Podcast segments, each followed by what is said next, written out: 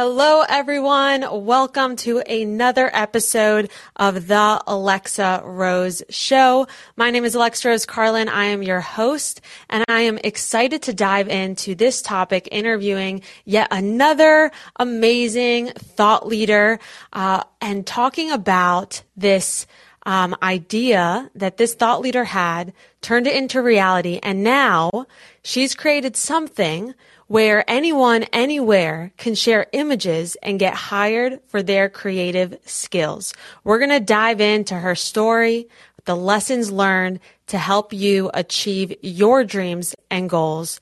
So hang in there for another episode on the Alexa Rose Show.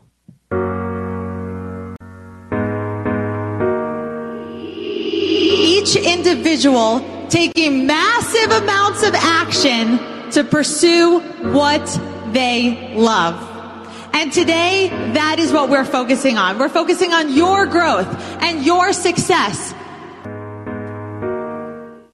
All right, your growth and your success. The Alexa Rose Show focuses on helping you achieve your biggest, craziest, out there dreams and goals, helping you gain the courage and confidence to act on your passion, share your voice, and grow your dreams. Because I believe that when more people are doing what they love, the world becomes a better place. And there shouldn't be any obstacles, any challenges that get in your way. I am excited to have this podcast exclusively produced on Callin. It is a social podcasting platform. Thank you so much, Callin, for your amazing partnership. And with that said, let's dive into introducing this episode's guest. Christina Hawatmeh is the CEO of Scopio, an image marketplace of more than 300,000 photos from photographers in 150 different countries. As the CEO of Scopio, she oversees the vision and the growth. She's the founder of the first female founded NFT marketplace and first photography focused NFT marketplace. She was named top entrepreneurs to follow by New York Finance, featured in CNN, Business Insider, and Forbes. And she has a historical book coming out with her co-founder called The Year Time Stopped, the global pandemic in photos that will serve as a historical record and time capsule for the year of the pandemic. So it could be shared with generations to come. Christina, thank you so much for being on the show. Welcome. Thank you. And we're actually now at a million images. So hopefully next time we talk, it'll be five and then 10 and a billion one day. Oh, that's amazing. so, so awesome. So, I mean, can you share, let's just dive into Scopio and, and mm-hmm. how you started it and why you started this company. Yeah, I, you know, I always, um, I mean, I, I hate to like be the, the saying the same thing as everyone else, but I always was ambitious ever since I was a little kid and I wanted to do something so big with my life. I mean, I when I was reading your bio and I was seeing, you know, that you had gone through like in a coma and you know, now it makes so much sense to me why you have this urgency to help people. And I feel like I've had that urgency all my life too. For some reason, I felt like, you know, time is limited and I want to do something as important as I possibly can through my life. So I spent many years trying to figure out what that was. And um, and it took me down a very strange path because I, I went, so I went to college in, uh, in DC. I went to George Washington. I went to study politics. I thought I would be Madeleine Albright. God rest uh, her in peace. Um, and then when I was there, I actually started to become super interested in the in Facebook groups and how people were like making so much action by joining on Facebook and then like organizing these events and like changing society so I got super into that and I, nothing really came out of it. It was like two, three years that I was just interested in that subject matter and just like thinking about it. And I ended up going to Columbia University for grad school, which was a dream of mine. I never thought I would be able to go to the number one foreign policy school in the world. Uh, I clawed my way in there. I actually was waitlisted the year before and was like, no way am I going to not make this happen for myself. And I did it. So I love um, that. So, so I, and a lot of things in my life were like that. I, I don't think I ever got anything the first time around. Um, but I ended up going there and, uh, and then when I was there, I just became obsessed with uh, images on Twitter and of people like, at, at, that time it was the Arab Spring and uh, my parents are from Jordan. So I always really connected with like the fact that, you know, it was such a, always, there was always war, there was always conflict. It was always such a stigma to grow up as an Arab American. Um, and I saw for the first time people really fighting for their freedom, and I wanted to save those images. So I figured out a way to find these engineers that helped me build um, like the system that would pull pictures from hashtags. And I ended up collecting 60 million of those images. And uh, it was crazy. Like there was some things that were just like, I'll never unsee. Uh, even like images of like ISIS. It was just crazy. Wow. And I, and I, and I then realized I mean, I got some like kind of attention at school. I ended up becoming on the front page of the Columbia Spectator, which was a big deal for somebody that kind of just had this little idea. And um, so I just kept going with it and going with it and going with it and adjusting my life completely for this idea. Like I would change my classes. I stopped going out. I would spend all my time in the lab. I would ask everybody for help. I also knew at that time that I was on a time limit. So I was about to, I was going to graduate. It was a two year, year program and I was like, the second I leave here, people aren't going to be like paid to help me basically, or like these resources are not going to be available for me. And I kind of knew that. So I did everything in my power to maximize that time. And actually, like I thought it would happen right then and there, but it ended up taking me a journey of 10 years before I could actually create this place where anybody could share their images, where I could actually get the rights for them. Because even if I saved them, I, I couldn't do anything with them without people saying it's okay to distribute it. So um, I, I was like, you know what? Image sharing, and when you see something like an image, it really changes your life. And if I'm going to be doing something for the rest of my life, like, why not this topic? This is interesting, it's helpful, it's only going to get worse and worse. And here we are, like, you look at everything happening in Ukraine. It's the same story, you know, everyone's trying to share their perspective and nobody can see it. And social media is so noisy. So uh, it's been like a wild journey. Wow, wow. So you said so many different points that I want or important like things that you said that I want to point out. There you go. Um, and four things. You said time, you felt like time is limited. And that's definitely something I felt before. And so many people have always said, Oh, just be patient. You have so much time. You're so young. But there's this like incessant need to achieve something at a certain time for some reason. So I'm glad that you uh, recognize that um, I have that, you have that, and hopefully, you know, if anyone else um, has that and people are telling them, you know, just be patient. It's okay. It's something that is is hard to explain, but it's this intuitive feeling that you have to chase after your dreams and and do it as fast as, as you can while of course still enjoying the journey. And the other thing you mentioned is that you didn't get anything the first time. So anyone that's been going after a dream, a goal, and they've been hit with rejection knows this, but I love that you just didn't take no for an answer and you kept going. And when you mentioned that you found engineers to build the platform, so do you um, are you not on the coding side like of your business? No, and and when I started there wasn't like web platforms either. So you had to build a website from scratch. And I remember like my dream looked very different. Like I thought I was going to build an app and I'm actually just now building an app and it's coming out in July. And it took me 10 years to have the resources and funding to build an app. I had to build a website I had to do things very like uh, kind of bootstrapped, or actually very bootstrapped. And I ended up even like in the first engineering things that I did, I couldn't even keep those because um, there was a lot of changes and I was affected by things like the Cambridge Analytica thing that happened with Mark Zuckerberg and they shut down everybody's ability to search on Instagram. So then I, so that's when I had to create, I just used Shopify and I ended up just getting people to upload their photos through Shopify and now I'm the largest site on Shopify for photos and it's totally random in comparison to what they actually do. And it's just kind of like finding whatever way you can. And, and that's why you can't be obsessed with the product. It has to be more about what you actually want to change in the world or what you want to help not like what do I believe. Like everyone, every time I meet an entrepreneur, they're like, I really, or somebody that wants to be, they're like, I really want to build this, but it's so expensive. And mm. then I'm like, because you're focusing on what you're building, you're not focusing on like actually what you want to help people with. Right. And and I always say there's a million ways to get to where you want to be.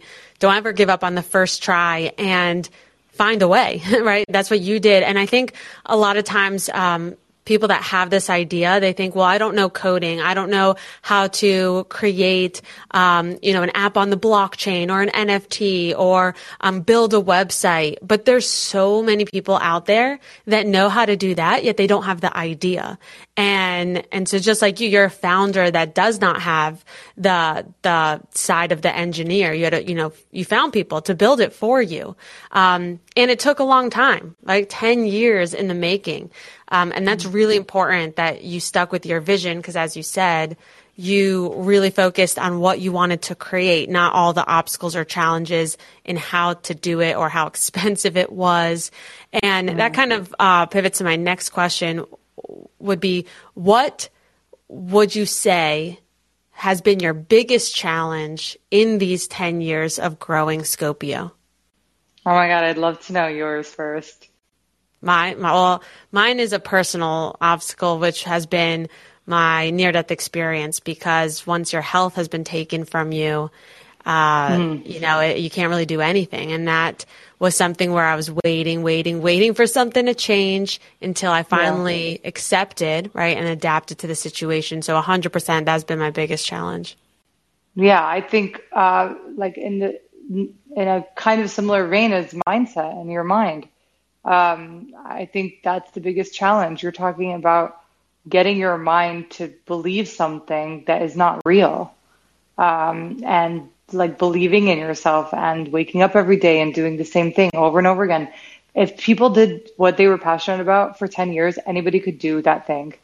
Like mm-hmm. it does, it, it's because they do it for six months, three months, nine months. They start it, they stop it. If you wake up every day and you do it every day, you're going to get somewhere. Even if you're you know, selling, I don't know, coconuts on the side of the road, you you will keep growing that and learning from it, and you'll you'll end up becoming like a coconut manufacturer.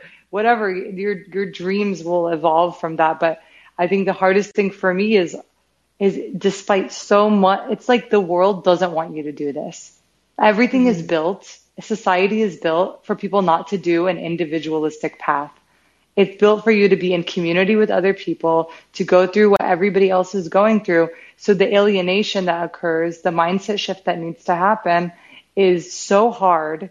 And it's like the wherewithal to do it and the comparison and it, it's just tough. Like the numbers are against you. So I think that is something you have to learn how to deal with and to grow with it and being like, you know what, this is worth it to me. I want to do this with my life um, you know, versus all these other things that you're missing out on and that you maybe think like, I can't do this or why me or, um, that would never happen to me or like some things like that. But yeah, I, I, never I mean, really yeah. felt like I wasn't good enough. Like I always knew I was smart enough and I always knew I could work hard enough. So it never was like that complex. It was more of just like the difficulties of every door being closed in my face that would, that is hard. Right, right. Yeah, I mean, like, it, you have to sacrifice things. You have to sacrifice things and you have to have that deep, deep belief in yourself uh, to be able to continue on for 10 years um, without really knowing that is it going to work out? Like you just have to believe that. I mean you hear so many successful stories like that. I mean uh, do you know the book the alchemist by paulo coelho yeah, of course. So, yeah, I mean, th- that story, he got turned down by every big publisher, said this book will never be a success. And now it's sold millions and millions of copies in multiple languages. But it took 10 years. It took a long time. And I've been an entrepreneur since I'm 17 and I've had the same mission, but the business and the vehicle to get there has looked different over the years. Yeah. But it's, you know, it's been over 10 years now. So, I think that's really important that you people realize um, they see all of this fast success online, but it takes a long time to achieve that real sustainable success. And now, you know, you've, you've worked so hard and you've, and now you have Scopio, which is, um, so, so actually that's what I wanted to ask. Did you pivot Scopio to now be an NFT marketplace versus what you originally started it as? Yeah, so so on Scopio, basically anybody in three minutes can upload their images, and then they can also like list their skill sets and be hired on them. We work with like some of the most famous things that you've iconic things that you've seen lately on billboards um, and uh, in like on TV and advertising. We've brought these diverse artists from different places that and brought them into these places that were like so high barrier they would never get in. So my mission was always like, let me tell the story of the person that can't do it. Let me hold their hand. Let me get them through. And by the way, Alexa, the biggest issue these people have is not that they're not talented enough, but they don't believe that they can do this project. They don't believe they're good enough for it. So it's been a wild experience to work with these artists because I'm seeing their talent. I know that they can do it, but the mindset again is so hard when you're working with these like huge names that you get nervous and scared. So my team is really helping people like get through that hurdle. And I want people to realize that's the only blocker they're getting bet- between this, their dreams and like their talent. And there's that huge gap. So on the site, and we did that because we realized that people not only have these great photos, but obviously they're so talented and I wanted to do more for them and I wanted to get them more money because they get paid on their images. Now they get paid on hiring. Um, and we do that for 150 countries, by the way. So my biggest issue has been over the past like four years is that I have to pay people in like Turkey, Nigeria, uh, China, Russia, uh, South America, places where they don't accept PayPal. So I'm struggling to pay them. They have money in their accounts. Along comes the blockchain and NFTs, and I'm like, wait, mm. I can they can automatically get their money without me even having to hold it and then distribute it. And they can split their their money. Like so, if you're taking a Alexa's taking a photo of me, um, she can give me a percentage of that photo. I never was able to do that. That's not how it works in copyright. The photographer gets the money. The the model in the photo doesn't get anything. Um, in addition, you can also add your add another wallet like a charity component. So as you're selling everybody is making money with you and they're growing with you. And then all of those global bottlenecks that these governments have imposed on us go away. So I was like, sign me up. This is my thing. I've been waiting for this. I'm ready for this. I hear a lot of people like talking all sorts of things, but in my perspective, just these like issues being solved are so radical that I'm on board. And so oh, that's why yeah, I jumped definitely. on it and I was the first and I was like, I'm gonna. I moved all of my resources to get us on to get us selling through Solana on the site. So now you can buy, you know, more than a million images on on Sol, and that will grow. And it's been really like awesome. I love it. It's it's actually like freeing. Well, I think that's what makes uh, you an innovator and someone that's going to continue to grow and find success is that you see that the world is changing and you either change with it adapt to it or change to make it better versus resisting change, being like, oh my gosh, I just spent all this time, so many years, so much money building this platform. Now I have to redo the whole thing to work on the blockchain. And I see a lot that, you know, that's what happened to Blockbuster. That's what happens to a lot of companies. And so I love that you saw that opportunity because I think it is such an amazing solution for what you provide for photographers, artists, creatives to get paid and, and for you to have less work as the middleman in a way and you just provide the platform and market that platform. Yeah, exactly. So when you were, um, so in the last uh, few years, what um, made you decide to now venture into becoming an author and how does this book um, incorporate your platform in a way of like all the different imagery that's featured in it? Um, are those artists or photographers part of this project? Um, you know how did you go about to really create um, this book?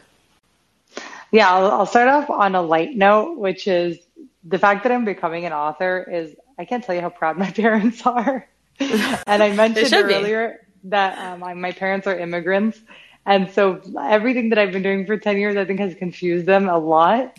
And they're doctors, so they're very like kind of straight. And um, and so the, when I said I'm going to have a book, it's going to be in Barnes and Noble, Target, Amazon, Walmart. They've never been more proud ever. So I think also a lot of people have been telling me, what does it feel like, um, you know, to be an author? And I think for for me, it really means that I was able to create something like so like real um, that everybody could understand it, and that for me is super exciting. That everyone can understand. Oh, she made this book. Oh, yeah. Well, big congrats. I mean, I know it's no easy feat, so you should definitely be super proud of yourself. Thank you. And and the and what makes me even more proud of it is that we talked about 10 years, but I actually failed if you think about it my first time trying this. I wanted so hard to save that moment in time in 2013, 14 of all of these incredible freedom images from the Arab Spring, and then it was Venezuela, and then there was the Wall Street protest, and there's all these important things. And I was like, oh, I'm not ready. Oh my God, my site doesn't work. And I was like, I'm a failure, I'm a failure, I'm a failure. I can't get this to work. And then the biggest event of our lifetime happened. And I was like, oh my God, people are uploading their pictures about this and telling these incredible stories. Like I had to wait that long for something that I wanted to do so badly and I couldn't do it because I was techno I didn't have the technology to facilitate all the licenses, the rights to it, to get people to actually like upload, like getting somebody to go on their phone or their computer, click on a picture and upload it into something I built, you know? Talk about so, timing, right? But people say your your dreams happen at the right timing, but you have to trust the journey. And like you said, you tried to do this multiple times, it didn't work out. And then when it's a huge opportunity to create some historical book that will be, you know, passed down to document the real emotions of the pandemic. And then all of a sudden, you know, here you are with the platform the resources to make it happen. And you know what? As soon as COVID hit, I knew that I was going to do that. Like I put it in my mind that I was going to collect these pictures and that I was going to be, re- I was going to save this. So from, I started basically getting, and I, we started to get them and I didn't know what I was going to do with them. But then, um, HarperCollins is one of my customers and they were buying photos for their books and they're buying like photos of like nothing like too like, uh, I don't know, just nothing really like big.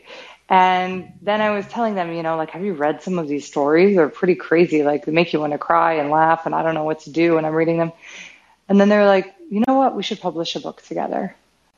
Um, and it was wow. so nice because it was such a position of power that they gave me, and they gave me that freedom. And I've had complete editorial freedom over this book.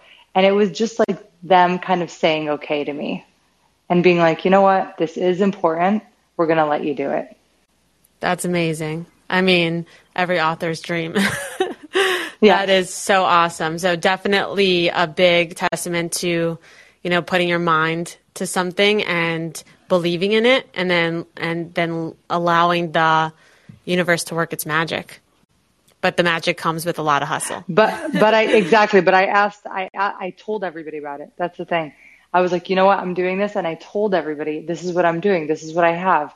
And then eventually, eventually, it took until November of 2020 before I told the right person that. Amazing.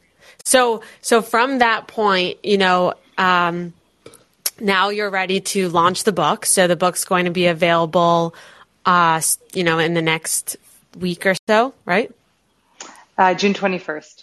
June 21st. People can pre-order it right now. If you're listening yes. to this episode afterwards, it's available, you know, across different bookstores online.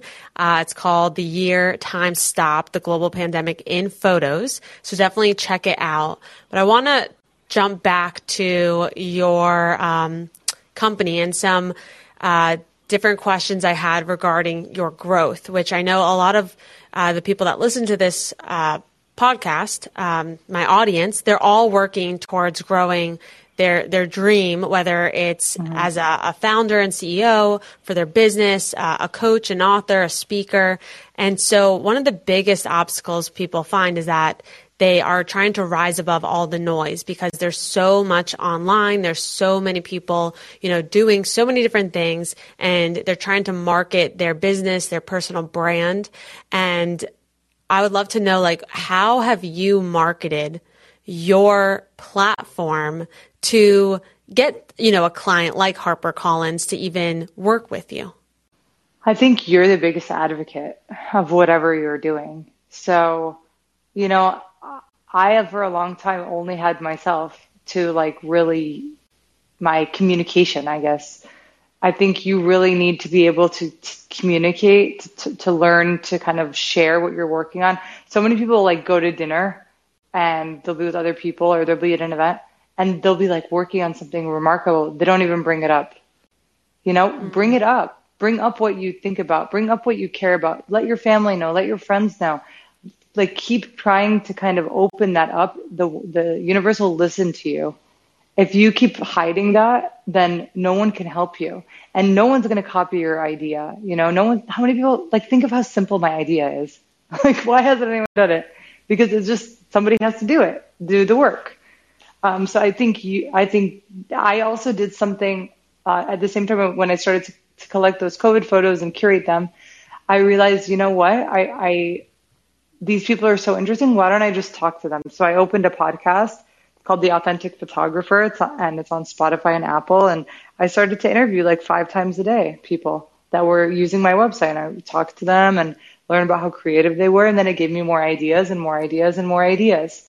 So I think really communication, talking with people and using yourself. Um, I don't think we have the luxury in business anymore not to be able to, to to, or to be able to have a business without actually needing ourselves. People need to hear from you. And somebody even told me like once, the, you know, the founder takes you to a million in revenue. No matter who you hire, no matter what you do, you, the founder does it. And it's, that happened to me. So, um, it's a I crazy thought. That. Yeah. It's a crazy thought that like all these better salespeople and all these better people like can't do it. But I, it just depends on what business you're in. But I always think like you always should just you do use yourself as much as you can.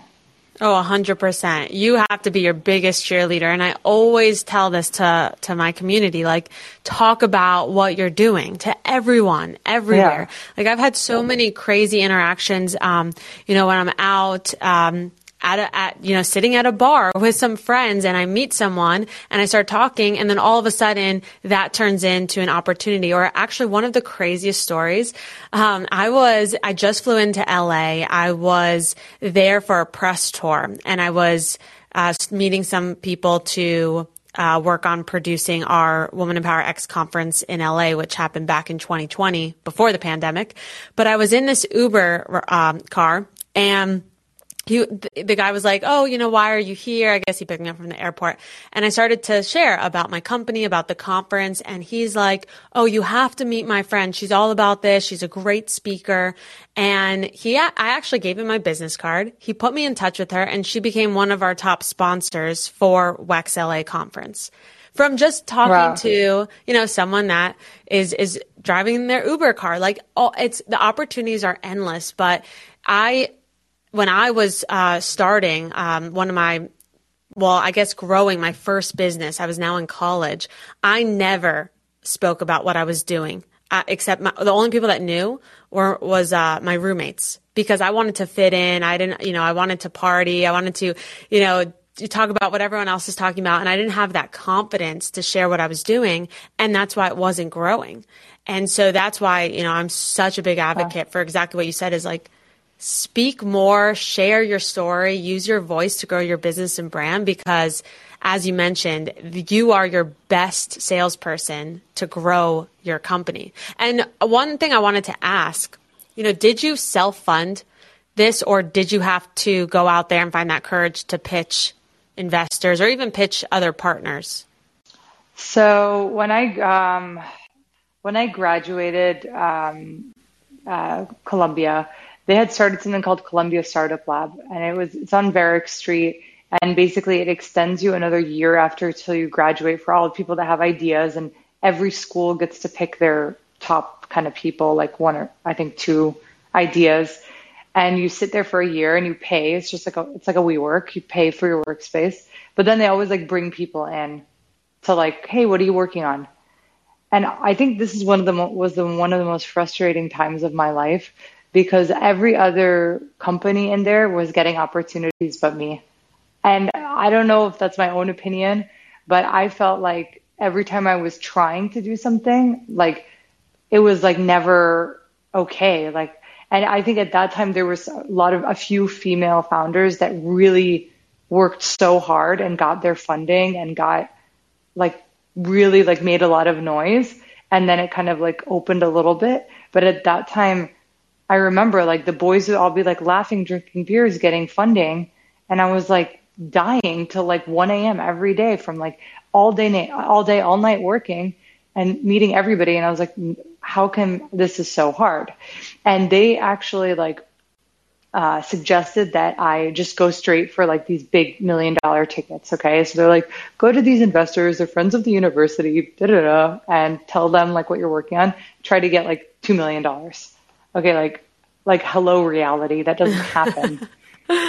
it does. But the thing is watching it next to you happen to people and not happen to you is the most depressing thing like you can mm. imagine. Mm. So it's like, I'm here. What's the difference between me and you? Like, I'm sitting right next to you. Why do you get to celebrate and all this stuff and I can't? Like, and, and like, that's what made me realize how much I loved this idea and how much I cared about my dreams because, um, because it just like, and, and like, there was even this really hard story where like one of the women, like, she really wanted to get funding and, um, then one of the directors, and like, I might get in trouble for saying this, but was basically like, look at this other female founder. She has a $55,000 revenue business a year. Why can't you aspire to making money like that? So we're talking about people raising two, five, ten million dollars for their dreams. And then we're talking about a woman that has a $55,000 a year business. And that's what they're suggesting the path to go down. Wow. See how demoralizing that is? Mm-hmm. Wow. That's crazy. So, and this is, is supposed crazy. to be at the best institution in the world you know? Mm-hmm. So, so then, so then I was like, okay, this is horrible. So what I ended up having to do was, um, I ended up, only, I got a $30,000 investment. So I got $30,000. Then my parents saw on TV this thing called Arch Grants, which was this grant by St. Louis City that gives you $50,000 to relocate there for one year. And it was like, there's thousands of people that apply to it. And um, and they were like, you should try this. At least you can come home. You'll have some money. You can build your website, your little website. So I did it and I pitched. And it was really hard because there was like a lot of people there and they were from all over the world. And um, I got it. So I got 50,000 in a grant and then I had $30,000 um, for my investment. So I used that to build my website. Then as soon as this program ended and my, my whole, com- everyone stayed in New York, I was just like, all my friends were having fun. My co-founder was there. I was stuck in St. Louis. I didn't want to be there for just because this was like the money I got. But I got a lot of mm-hmm. opportunities, and it's a great organization. If there's young entrepreneurs here that would like 50,000 grant, you can use my name, uh, apply to it. And then I got, um, and then I got into 500 startups the day the program ended. So I moved from St. Louis to Silicon Valley, and then my whole world opened up after that. Wow, that's that's amazing. So, but you see how you know, it's interesting because in today's world, everyone's talking about virtual work, right? And or hybrid work, but you can be located anywhere and do anything. Would you say that what you were experiencing back then still holds true today, or is it different in the sense of being in proximity to people or where the action is, like Silicon Valley or New York City, um, or Austin? Or uh, can you effectively network virtually if you live in St. Louis? It depends on if your business makes money or not.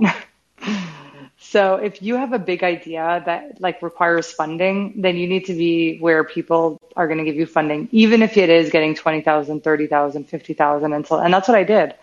I did that for a long time. And, um, so th- that's building up that network. And those are conferences for sure. You go, if, even if you live wherever, Milwaukee, anywhere you live, if you go to these big tech conferences, you're going to meet a lot of people. You'll collect a lot of emails. Then you keep in touch with them online. That's totally fine. But I think you really do need to, especially if you're like an underdog, like you really need to get them to like you. mm-hmm. Like simple. Like why should I care about this person? Why should I help them? And yeah. that usually no, it's relationship building for sure. Face to face, yeah. But you know what? At the same time, during COVID, I I was really I feel like got a lot of luck too because people gave you the benefit of the doubt because there nobody could travel. So I think what you can do is really get a nice online profile, hire a photographer in your local area, get a nice headshot, make sure you keep your channels strong. Then people will feel like they know you because you have enough information that they can judge who you are. Right. That's definitely how I've been able to grow and still booking like speaking gigs without going to these conferences throughout the, mm-hmm. the last two and a half years. But of course, I started a conference for the purpose of connection. So I'm all about that in person uh, ability. But in between those in-person events, I think there is like so much opportunity to one be seen by your target audience, whether that's an investor or a client or customer, and also continue to use your voice to create that brand awareness. So when you do go to those conferences, people are like, "Oh yeah, I've seen you across LinkedIn, or I listened to your podcast, or what, what whatever that may be." So I think uh, right now it's all about that that hybrid, but uh, it is interesting to see, uh, depending on your business and your needs, that being where the action is still is very valuable because you always have an opportunity to meet other people, whether you're at a bookstore or coffee shop. Uh, there's just so many people doing amazing things. That's what I realized moving to the Triangle, the Raleigh, North Carolina. There's so many startups here, and same when I lived in New York City, which is very different than when I lived in Boca Raton, Florida.